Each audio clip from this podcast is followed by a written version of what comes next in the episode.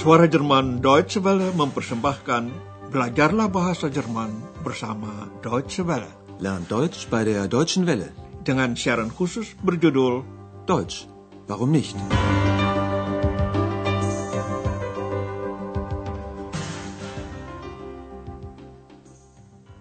Saudara pendengar, hari ini kita sampai pada pelajaran 12 dari seri keempat.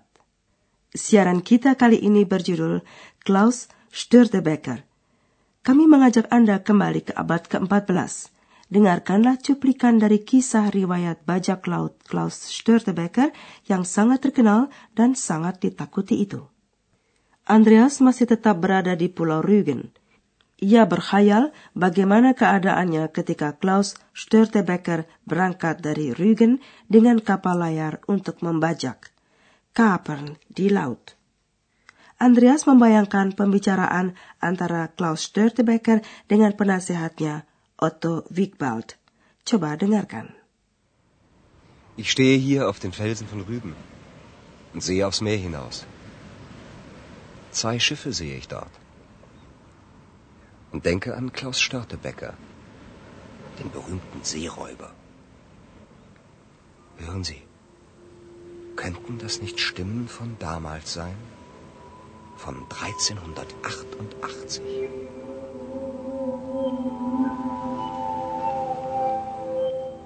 Hey Klaus, sieh mal, das Schiff dort. Herrlich ist es, groß und schön. Ein Hanseschiff. Das könnten wir gut gebrauchen. Stimmt. Wir könnten es wirklich gut gebrauchen. Los geht's, Männer! Das Schiff kapern wir! Schiff Ahoi! Ya, kira-kira begitulah adegan tadi berlangsung dahulu. Andreas sedang berdiri di puncak batu cadas di Pulau Rügen sambil memandang ke arah laut. Ich stehe hier auf den Felsen von Rügen und sehe aufs Meer hinaus. Ia melihat dua kapal dan langsung teringat Klaus Störtebeker, si bajak laut terkenal. Zwei Schiffe sehe ich dort. Und denke an Klaus Störtebecker, den berühmten Seeräuber.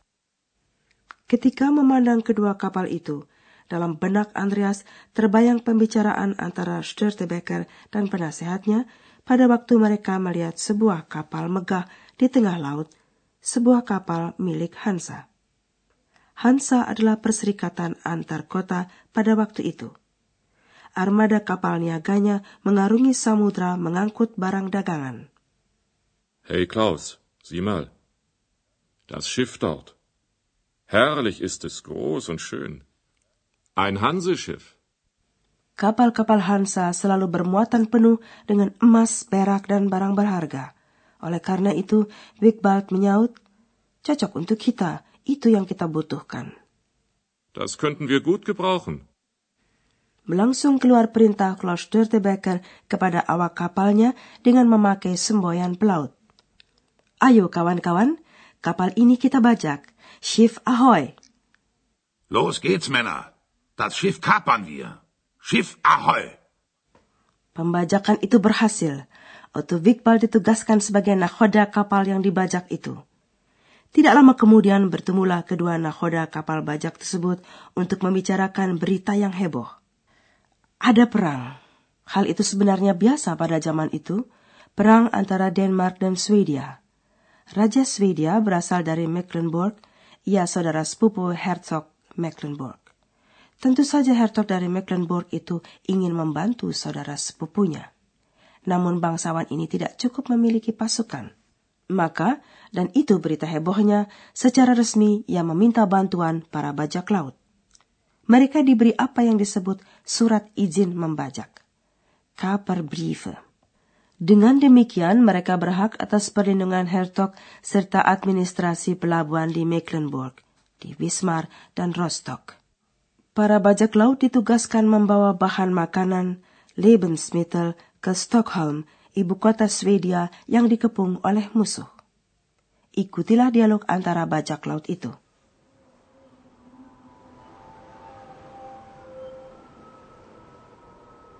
Klaus, hast du schon gehört? Krieg zwischen Dänemark und Schweden. Erzähl weiter. Die Mecklenburger wollen, dass alle gegen Dänemark kämpfen. Auch wir, die Seeräuber. Wir bekommen Kaperbriefe von den Mecklenburgern. Diese Chance sollten wir nutzen. Und wie? Wir bringen Lebensmittel nach Stockholm. Dafür sind wir in den Häfen von Rostock und Wismar sicher. Hast du schon gehört, was die anderen Seeräuber machen? Sie machen mit. Du hast recht. Dieser Krieg ist unsere Chance. Wir werden reich und mächtig. Also, auf nach Stockholm! Pada waktu itu, yaitu pada tahun 1388, ada perang antara Denmark dan Swedia. Klaus, hast du schon gehört?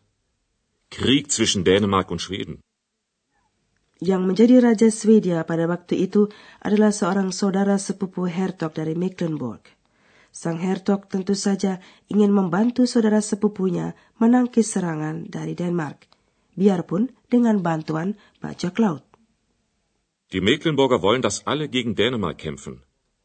Auch wir, die Seeräuber. Para bajak laut dibekali dengan surat izin membajak. Artinya, mereka ditugaskan secara resmi untuk membajak kapal-kapal Denmark. Wir bekommen Kaperbriefe von den Mecklenburgern. Dapat dimengerti kalau nakhoda Wigbald mengusulkan kesempatan ini harus kita manfaatkan. Diese Chance sollten wir nutzen. Para bajak laut ditugaskan membawa bahan makanan ke kota Stockholm yang dikepung oleh musuh. Wir bringen Lebensmittel nach Stockholm. Sebagai imbalan kepada para pembajak, diberi perlindungan di kedua pelabuhan di Mecklenburg. Imbalannya kita aman di pelabuhan Rostock dan Wismar. Dafür sind wir in den Häfen von Rostock und Wismar sicher. Seperti para bajak laut lain, Störtebeker pun menerima tawaran ini. Ya, siapa yang tidak ingin menjadi kaya dan berkuasa? Du hast recht. Dieser Krieg ist unsere Chance. Wir werden reich und mächtig. Also, auf nach Stockholm. Namun kehidupan yang enak untuk para bajak laut ini tidak berlangsung terlalu lama. Kota-kota Hansa yang lain tidak mau menerima kalau perdagangan mereka diganggu terus oleh surat izin membajak dari Rostock dan Wismar itu. Persoalannya, berkat surat tersebut, para pembajak bebas menjual barang hasil bajakan di pelabuhan. Oleh sebab itu, kota-kota Hansa lainnya memaksa pihak Mecklenburg untuk mengakhiri perang dan membatalkan perjanjian dengan para bajak laut. Akan tetapi Klaus Störtebeker tidak mau menyerah begitu saja. Ikutilah pembicaraan antara kedua bajak laut ini.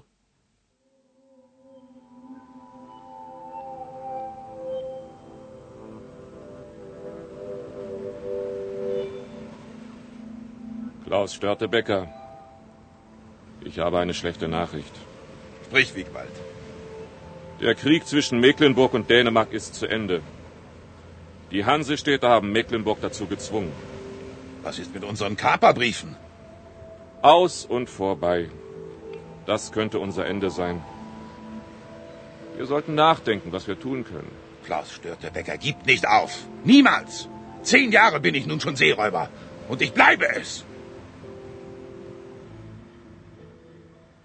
Nakhoda Wigbald memberitahukan kepada Störtebeker, Klaus Störtebeker, ada berita buruk. Klaus Störtebecker, ich habe eine schlechte Nachricht.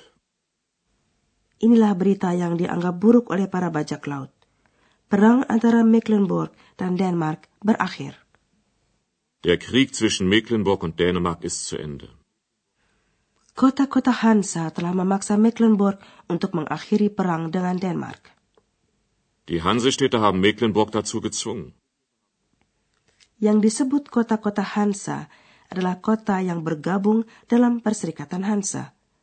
Keanggotaan dalam gabungan ini membawa banyak hak istimewa di lautan dan di pelabuhan. Mereka tidak ingin melepaskan sebagian hak itu lebih lama. Pelabuhan di Mecklenburg, yaitu Rostock dan Bismarck, menjadi anggota Hansa pula. Mereka dipaksa untuk membatalkan surat-surat izin bagi bajak laut. Was ist mit unseren Kaperbriefen? Aus und vorbei. Ada alasan kalau Otto Wigbald mengungkapkan rasa khawatir. Bisa jadi ini berarti akhir usaha kita. Das könnte unser Ende sein.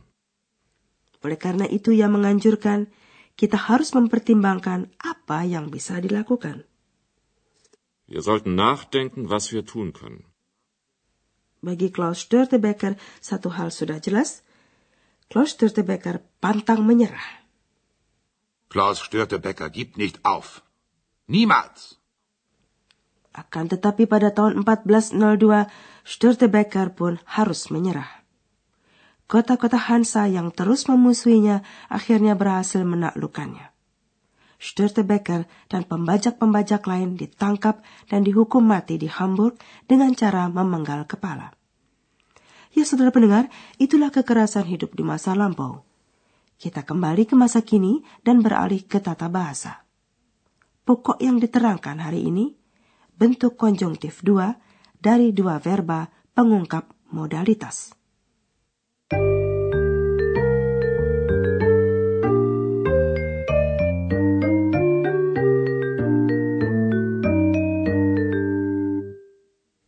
Bentuk konjungtif dua dari verba pengungkap modalitas dipakai untuk mengungkapkan perkiraan atau asumsi. Wir könnten das Schiff gut gebrauchen. Inilah caranya membentuk konjungtif dua. Pada akar verba diimbuhkan penanda preteritum, yaitu huruf T dan akhiran yang sesuai. Dalam contoh pertama dipakai verba pengungkap modalitas können dengarkan bentuk infinitif, kemudian akar verba, dan akhirnya bentuk konjungtif dua. Können. Können. Wir könnten. Wir könnten das Schiff gut gebrauchen. Bentuk konjungtif dua verba pengungkap modalitas sollen dipergunakan untuk mengungkapkan nasihat. Diese Chance sollten wir nutzen. Cara membentuk konjungtif dua sama seperti pada können. Wir sollen. Wir sollten. Diese Chance sollten wir nutzen.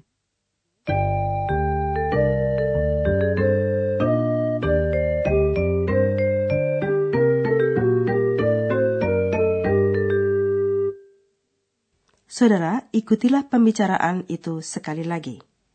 Masa itu, pada akhir abad ke-14, adalah masa penuh perang dan kejahatan bajak laut.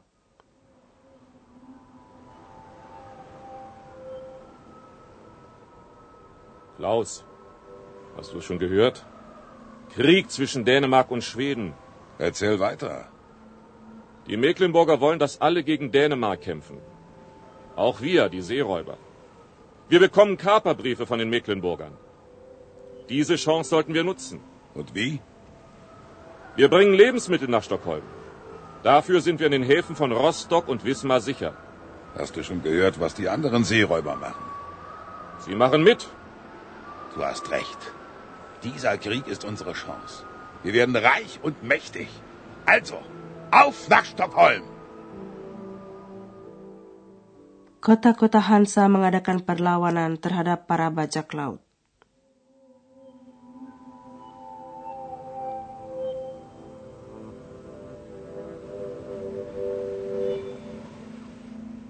Klaus Störtebecker.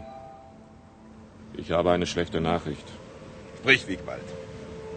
Der Krieg zwischen Mecklenburg und Dänemark ist zu Ende. Die Hansestädte haben Mecklenburg dazu gezwungen. Was ist mit unseren Kaperbriefen? Aus und vorbei. Das könnte unser Ende sein. Wir sollten nachdenken, was wir tun können. Klaus Störtebecker gibt nicht auf. Niemals. Zehn Jahre bin ich nun schon Seeräuber. Und ich bleibe es. Kami meminta diri dulu untuk kali ini. Sampai jumpa lagi. Auf Wiederhören. Dari rangkaian Learn Deutsch by der Deutschen Welle, telah Anda ikuti pelajaran dari kursus bahasa Jerman, Deutsch, Warum nicht? Berdasarkan naskah dari Nyonya Herard Meise dari Goethe Institut di München dan diproduksi oleh Suara Jerman Deutsche Welle.